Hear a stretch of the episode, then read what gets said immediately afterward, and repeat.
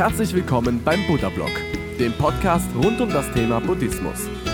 Das Audioformat für Interessierte und solche, die sich von der Lehre des großen Lehrers angezogen fühlen.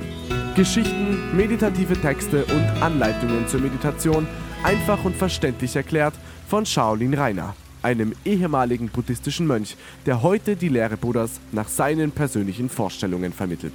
Viel Spaß und eine kleine Erleuchtung beim Podcast. Buddha Blog Podcast Folge 102. Ein herzliches Willkommen bei meinem Podcast. Ich bin Shaolin Rainer und ich begleite dich durch Themen rund um Buddhismus, Achtsamkeit und Meditation.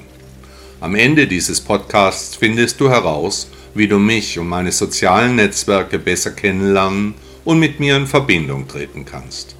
Jetzt wünsche ich dir viel Spaß in der heutigen Episode Sinnlose Fragen und nutzlose Antworten. Zeitmeditation Teil 2 diese Übung kann parallel zur ersten Zeitmeditation erfolgen, die ich im letzten Podcast behandelt habe. Ideal ist es, die Teile nacheinander zu machen. Du benötigst dafür nur Stift und Papier sowie den Timer auf deinem Telefon. Stell das Gerät so ein, dass es alle fünf Minuten klingelt. Wenn es klingelt, schreibe dir genau die Gedanken auf, die dir gerade im Kopf herumgingen. Nach einigen Stunden liest du dir die Notizen noch einmal durch, dann heftest du diese sauber in einem Ordner ab. Mache diese Übung über einige Wochen immer wieder. Lese dir auch öfters deine älteren Aufzeichnungen durch. Du wirst einen guten Überblick über die Dinge bekommen, die dich beschäftigen. Setze dieses Betrachten dann in ein Verhältnis zu deiner Lebenszeit. Der US-amerikanische Unternehmer Steve Jobs sagte einmal, Ihre Zeit ist begrenzt, also verschwenden Sie sie nicht damit, das Leben eines anderen zu leben. Lassen Sie sich nicht von Dogmen in die Falle locken. Lassen Sie nicht zu, dass die Meinungen anderer Ihre innere Stimme ersticken. Am wichtigsten ist es, dass Sie den Mut haben, Ihrem Herzen und Ihrer Intuition zu folgen. Alles andere ist nebensächlich.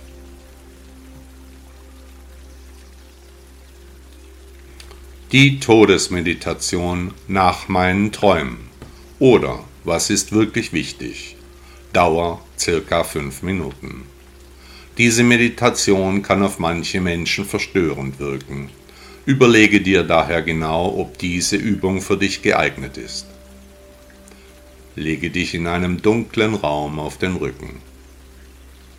Stelle dir vor, du wärst verstorben und wurdest gerade beerdigt aber dein höheres Wesen ist noch mit dem Körper verhaftet. Deine Augen sehen noch, deine Sinne sind aktiv. Schaue als Toter an deinem Körper hinab. Sehe, wie das Fleisch anfängt zu welken, langsam in Fetzen fällt, verfault. Deine Sinne werden immer diffuser, aber dein höheres Wesen sieht noch immer selbst aus toten Augen. Betrachte in einem Zeitraffer, wie dein Körper zu Staub wird. Selbst die Knochen vergehen, nichts bleibt von dir übrig. So betrachtet, was ist dir heute und jetzt wirklich wichtig?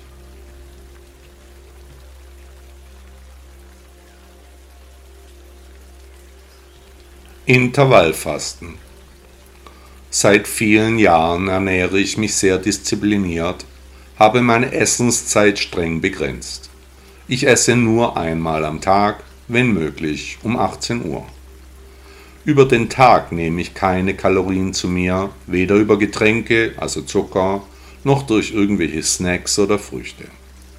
Auf feste Nahrung verzichte ich komplett außer im Zeitabschnitt zwischen 18 und 20 Uhr, da esse ich was und wie viel ich möchte. Das sogenannte intermittierende Fasten gibt dem Körper die nötige Zeit, die aufgenommene Nahrung vollumfänglich zu verarbeiten. So kennt mein Körper seinen Rhythmus, Nahrungsaufnahme und Fasten haben ganz feste Zeiten in meinem Leben bekommen. Über den Tag trinke ich Wasser, Tee und Kaffee, ohne Milch und Zucker, so viel ich mag. Auch Getränke ohne Zucker sind kein Problem. Zero- oder Light-Produkte akzeptiere ich in meiner Ernährung. Sicherlich sind 22 Stunden ohne Nahrung schwierig durchzuhalten, aber der Körper gewöhnt sich schnell daran.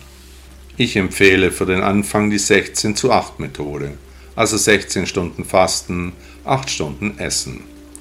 Die Zeiten kannst du dir so einteilen, wie sie deinen Bedürfnissen entsprechen. Hier gilt, dass in der Fastenzeit keine Kalorien aufgenommen werden dürfen, sondern nur im Zeitraum der Nahrungsaufnahme, also besagten 8 Stunden.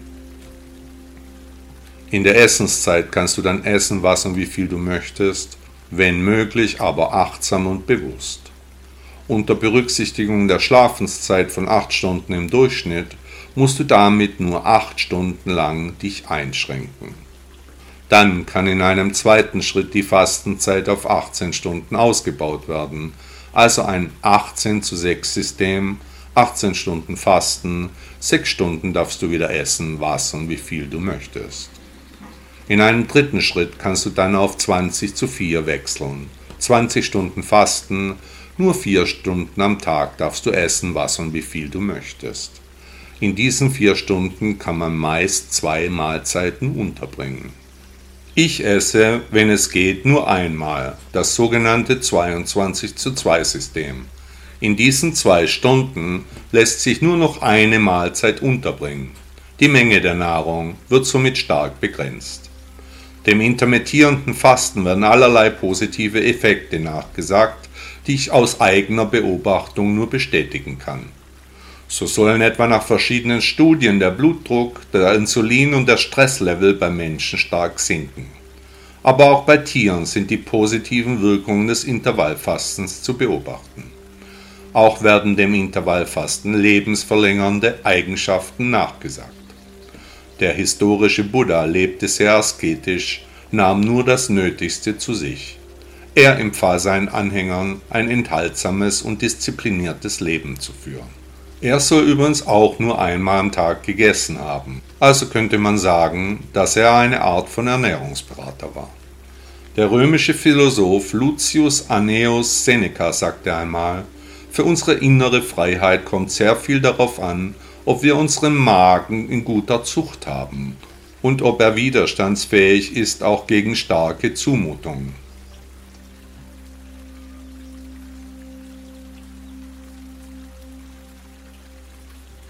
Freude macht glücklich. Warum macht Freude eigentlich glücklich? Hast du da schon mal drüber nachgedacht? Freude ist ein Glücksgefühl des Menschen, wenn wir uns freuen, dann strahlen wir. Wir öffnen uns weiterhin für andere Menschen. Freude ist ansteckend, bietet zwischenmenschliche Möglichkeiten und hat unglaubliche Wirkung auf unser Umfeld. Und so kommt über andere Menschen die Freude dann wieder zu uns zurück. Freude ist eine andere Form von Dankbarkeit. Lachen und gute Laune sind berauschend, sie lassen uns Glückshormone ausschütten. Der französische Maler Henri Matisse sagte einmal, es gibt überall Blumen für den, der sie sehen will. Freude macht eben glücklich.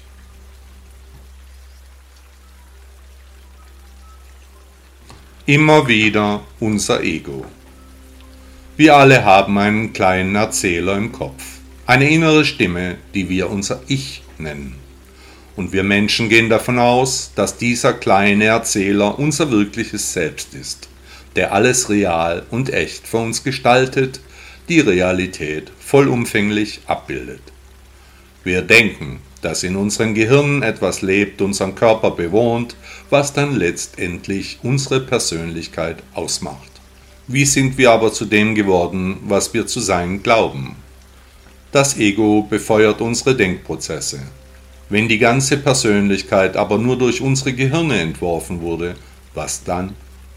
wenn nur die Abfolge von normalen körperlichen Prozessen das Ich und die Persönlichkeit erschaffen hat. Nach Buddha gibt es keine Realität, das Leben ist nur ein Traum. Grundlegende Fragen über die spirituelle Seite des Seins stellen sich jedoch schon seit dem Anbeginn der Menschheit. Die Essenz dessen, wer wir sind, unabhängig davon, wer wir zu sein glauben, findet in der Lehre Buddhas ihre Beschreibung.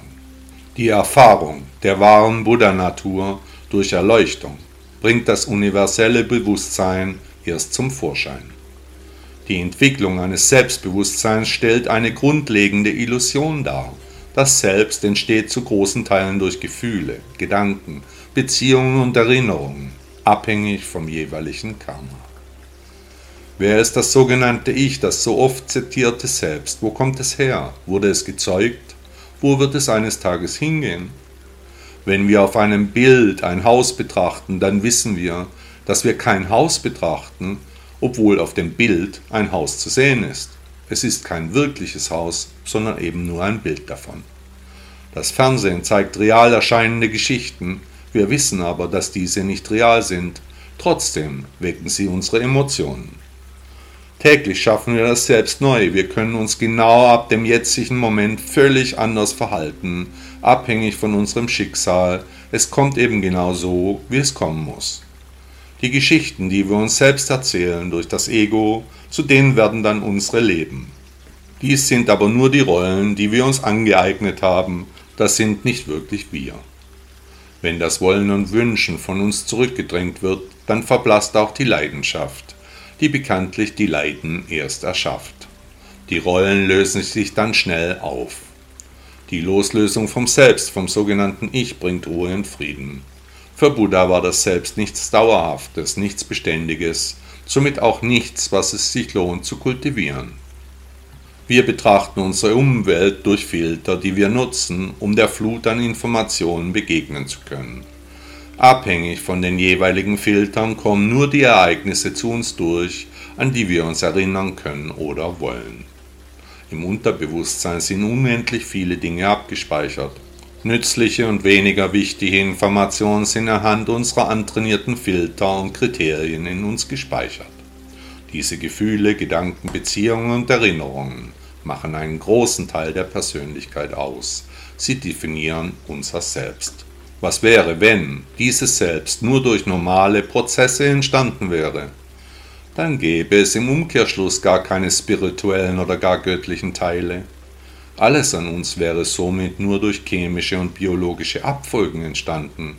Es gäbe somit ja auch keine Persönlichkeit. Ganz andere Ansätze zeigt uns die Lehre Buddhas, da allein die Lehre der Wiedergeburt mit dem Konzept des Karmas eine Persönlichkeit impliziert. So werden nach dem Lehrer aller Lehrer etwa das Vorbewusstsein und viele Geschehnisse aus vergangenen Zyklen unbewusst in das heutige Sein übernommen. Hindernisse und Erfahrungen können die nötigen Hinweise enthalten, so dass sich ein Nachdenken über die Vergänglichkeit des eigenen Ichs daraus anbietet. Wollen wir den unbewussten Geist verstehen lernen, die Gründe erforschen, warum wir die Dinge jetzt so sehen, wie wir glauben, dass sie sind? Am Ende gehen alle Überlegungen auf eine simple Frage zurück. Wer bin ich?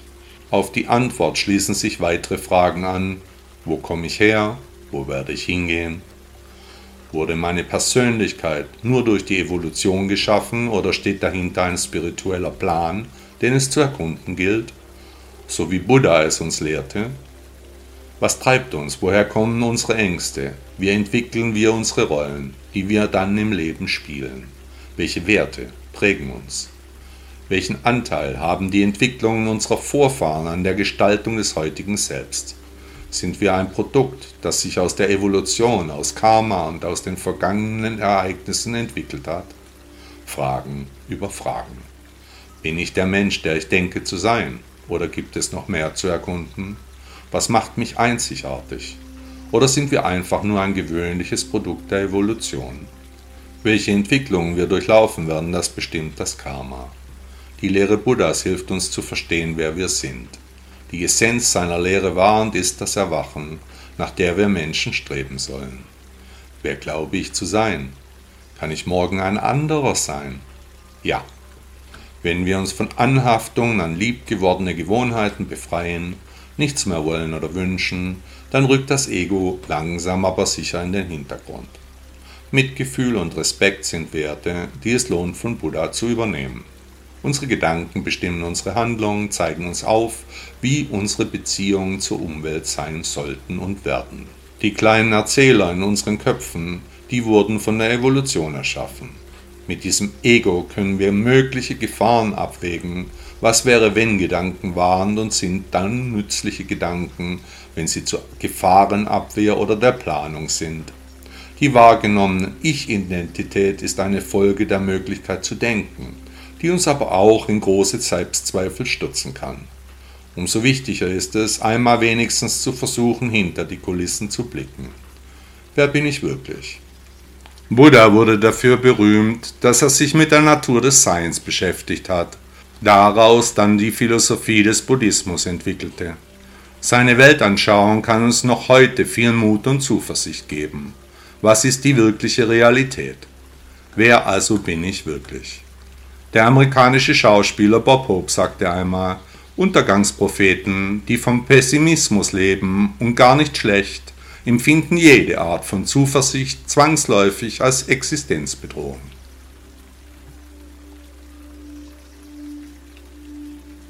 Wir sind wirklich schwer gestört. Kein Wunder, wenn man heutzutage sich so umschaut, Heftige Energien zollen ihren Tribut. Der indische Philosoph Krishnamurti definierte Störungen wie folgt. Es ist kein Anzeichen von seelischer Gesundheit, sich an eine zutiefst gestörte Gesellschaft anpassen zu können. Wir leben in einer Gesellschaft, in der Angst zu alles bestimmten Krankheit wurde. Die Furcht vor dem Tod kam plötzlich, tragen wie ein Virus schnell ein. Kräftig wie Bazillen verbreiten sich nun Ängste, setzen sich als Malware in den Köpfen fest. Das Ende naht. So sieht Karma aus. Die kollektive Panik griff um sich, es gibt kaum noch einen Weg zurück. Was für ein seltsames Karma. Unsere Gesellschaft ist gestört, weil die menschlichen Spannungen selbst geschaffen wurden. Die Energien sind selbst produziert, wurden von uns als Kollektiv gewollt. Es sieht fast so aus, als wenn sich die Menschen schlicht und einfach gerne streiten. Wenn zehn Menschen einen Sachverhalt betrachten, dann hört man später elf Geschichten. Wenn solche Energien sich ausweiten, dann nur, weil wir dies zulassen. Also könnten wir mit unseren kollektiven Energien auch viele Dinge verändern. Ob wir Ängste haben oder nicht, das ändert rein gar nichts an der Sache selbst. Viele Menschen in Europa sind in tiefes Unglück gestürzt. Aber dieses Unglück ist es echt. Nein. Wenn wir überall Gefahren vermuten, in ständiger Angst leben, dann wird das Unglück aber echt werden. Wenn wir die Sachen nicht so an uns heranlassen und unbeirrt unseren Weg verfolgen, dann wird das Unglück schnell leichter zu ertragen. Wir dürfen nicht an all die furchtbaren Dinge denken, die möglicherweise passieren könnten. Nach Buddha ist das Leben nur ein Traum. Solange wir uns ständig einreden, dass das Leben furchtbar ist, werden wir auch ein entsprechendes Gefühl haben. Der oben angeführte indische Philosoph Krishnamurti war ebenfalls mit der Frage nach dem Ich beschäftigt. Er prägte mit seinen Ideen die Anthroposophie, eine spirituelle Weltanschauung und beeinflusste den deutschen Rudolf Steiner in seinem Weg. Nach dem Philosophen liegt in dem Glauben an das eigene Ich und seine Existenz bereits das Problem, die Ursache aller Konflikte. Wenn wir uns an eine zutiefst gestörte Gesellschaft anpassen können, dann muss nach ihm mit uns etwas nicht stimmen, sonst könnten wir nicht mit all den Dingen mitmachen. Darüber kann man schon einmal nachdenken, in den Worten von Krishnamurti steckt viel Wahrheit. Der britische Philosoph Alfred North Whitehead sagte einmal, jedes menschliche Wesen hat eine kompliziertere Struktur als die Gesellschaft, der es angehört.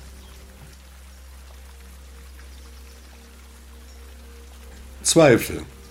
Ständig befallen uns Zweifel, Unsicherheiten sind oft die Folge.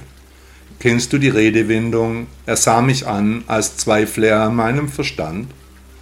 Unser Handeln ist Zweifeln unterworfen, das Vertrauen ist niemals sicher, Entscheidungen werden hinterfragt, Glauben wird auf Wahrheit untersucht. Behauptungen sind einfach gefunden, Beweise als Frage der Betrachtung unterworfen. Sind die Äußerungen glaubhaft, das Handeln richtig, kann das Vorhaben gelingen?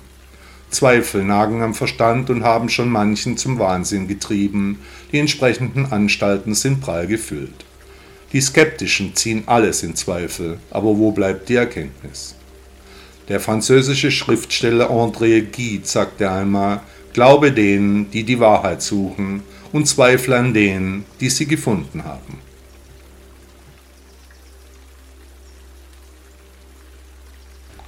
Sinnlose Fragen und nutzlose Antworten. Wir kennen die Antworten am Anfang noch nicht, also müssen wir zuerst einmal mit den Fragen leben. Die Fragen, die sich die Menschen stellen, sind völlig unterschiedlich. Bis auf die eine zentrale Frage, die sich alle Menschen gleichsam stellen, wer bin ich? Daraus folgen meist Fragen wie, gibt es einen Gott oder wo komme ich her? Wo werde ich hingehen? Fragen zu stellen ist wahrscheinlich ein Vorrecht der höher entwickelten Lebewesen.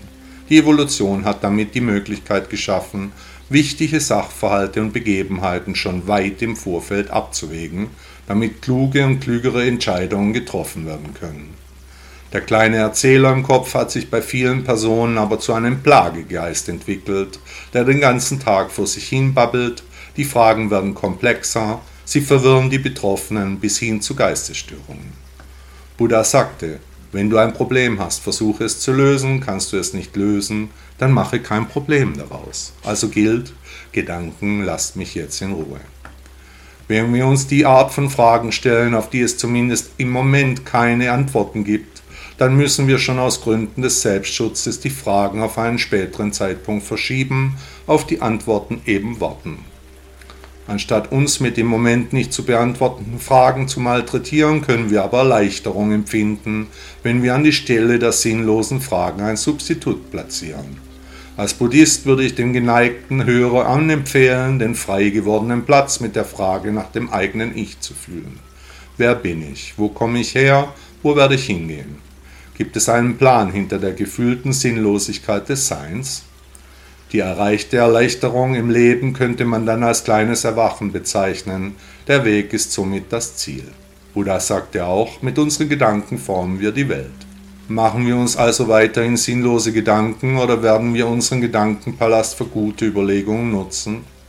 Abhängig von unserem Karma werden die Dinge sowieso genauso kommen, wie sie kommen müssen. Es steht de facto schon geschrieben, ob wir ab jetzt wenigstens Erleichterung verspüren werden oder ob wir genauso weitermachen wie bisher. Wer die Texte auf diesem buddhistischen Podcast hört, der macht sich bereits weiterführende Gedanken. Gefühle sind unabhängig von Wünschen, vom Wollen, vom Anhaften. Wenn ich zum Beispiel Zeit mit meiner Familie und meiner Freundin verbringe, dann habe ich meist ein Lächeln im Gesicht, ich fühle mich dann wohl. Ich erfreue mich des Anblicks, ich lebe im Jetzt und Hier. Wichtig dabei ist, auch an solchen Gefühlen nicht zu haften, sie zu nehmen und zu akzeptieren wie die Wellen des Ozeans. Wenn ich mich gerade wohlfühle, wäre es denkbar töricht, genau jetzt Fragen über die Zukunft zu stellen, anstatt die Gefühle zu genießen. Wenn ich mich gerade nicht so gut fühle, ist es ebenfalls unnötig, genau jetzt Fragen zu stellen. Warum ich? Hätte ich damals anders entschieden, wäre dann alles besser? Wenn, hätte, vielleicht, aber. Viele nutzlose Fragen schießen den ganzen Tag durch den Kopf, die jedenfalls genau in diesem Moment nicht lösbar sind, die somit nach Buddha zur Seite geschoben werden müssen, um wenigstens Erleichterung zu erreichen. Fragen, auf die es keine befriedigenden Antworten gibt, die sind so nutzlos wie ein Bild von einem Brot. Das Bild können wir nicht essen. Wir leben in einer Gesellschaft, in der die meisten Mitmenschen genau wie wir auch schwer verunsichert und sehr verstört sind. Diese Störungen resultieren aus dubiosen Fragen, die in ungeklärten Ängsten münden. Wer aus dem Kreislauf des Leidens aussteigen möchte, der muss zuerst seinen Gedankenpalast in Ordnung bringen. Ob dies mit Meditation oder Selbstreflexion zu bewerkstelligen sein kann, hängt von der individuellen Persönlichkeit ab. Sinnlose Fragen können somit weg. Der französische Literat de la Rochefoucauld sagte einmal, wenn man seine Ruhe nicht in sich findet, ist es zwecklos, sie andernorts zu suchen.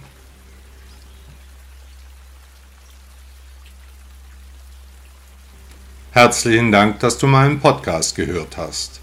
Du findest meine App Buddha Blog in den Stores von Apple und Android. Die Webseite shaolin-reiner.de ist ebenfalls als App erhältlich. Du kannst mich auf Facebook unter Buddha Blog App oder auf meinem Telegram-Kanal buddha-blog erreichen. Über Zuschriften, Fragen und Anregungen freue ich mich. Bitte hinterlasse mir eine Bewertung bei Google oder Apple Podcasts. Dankeschön und eine schöne Woche.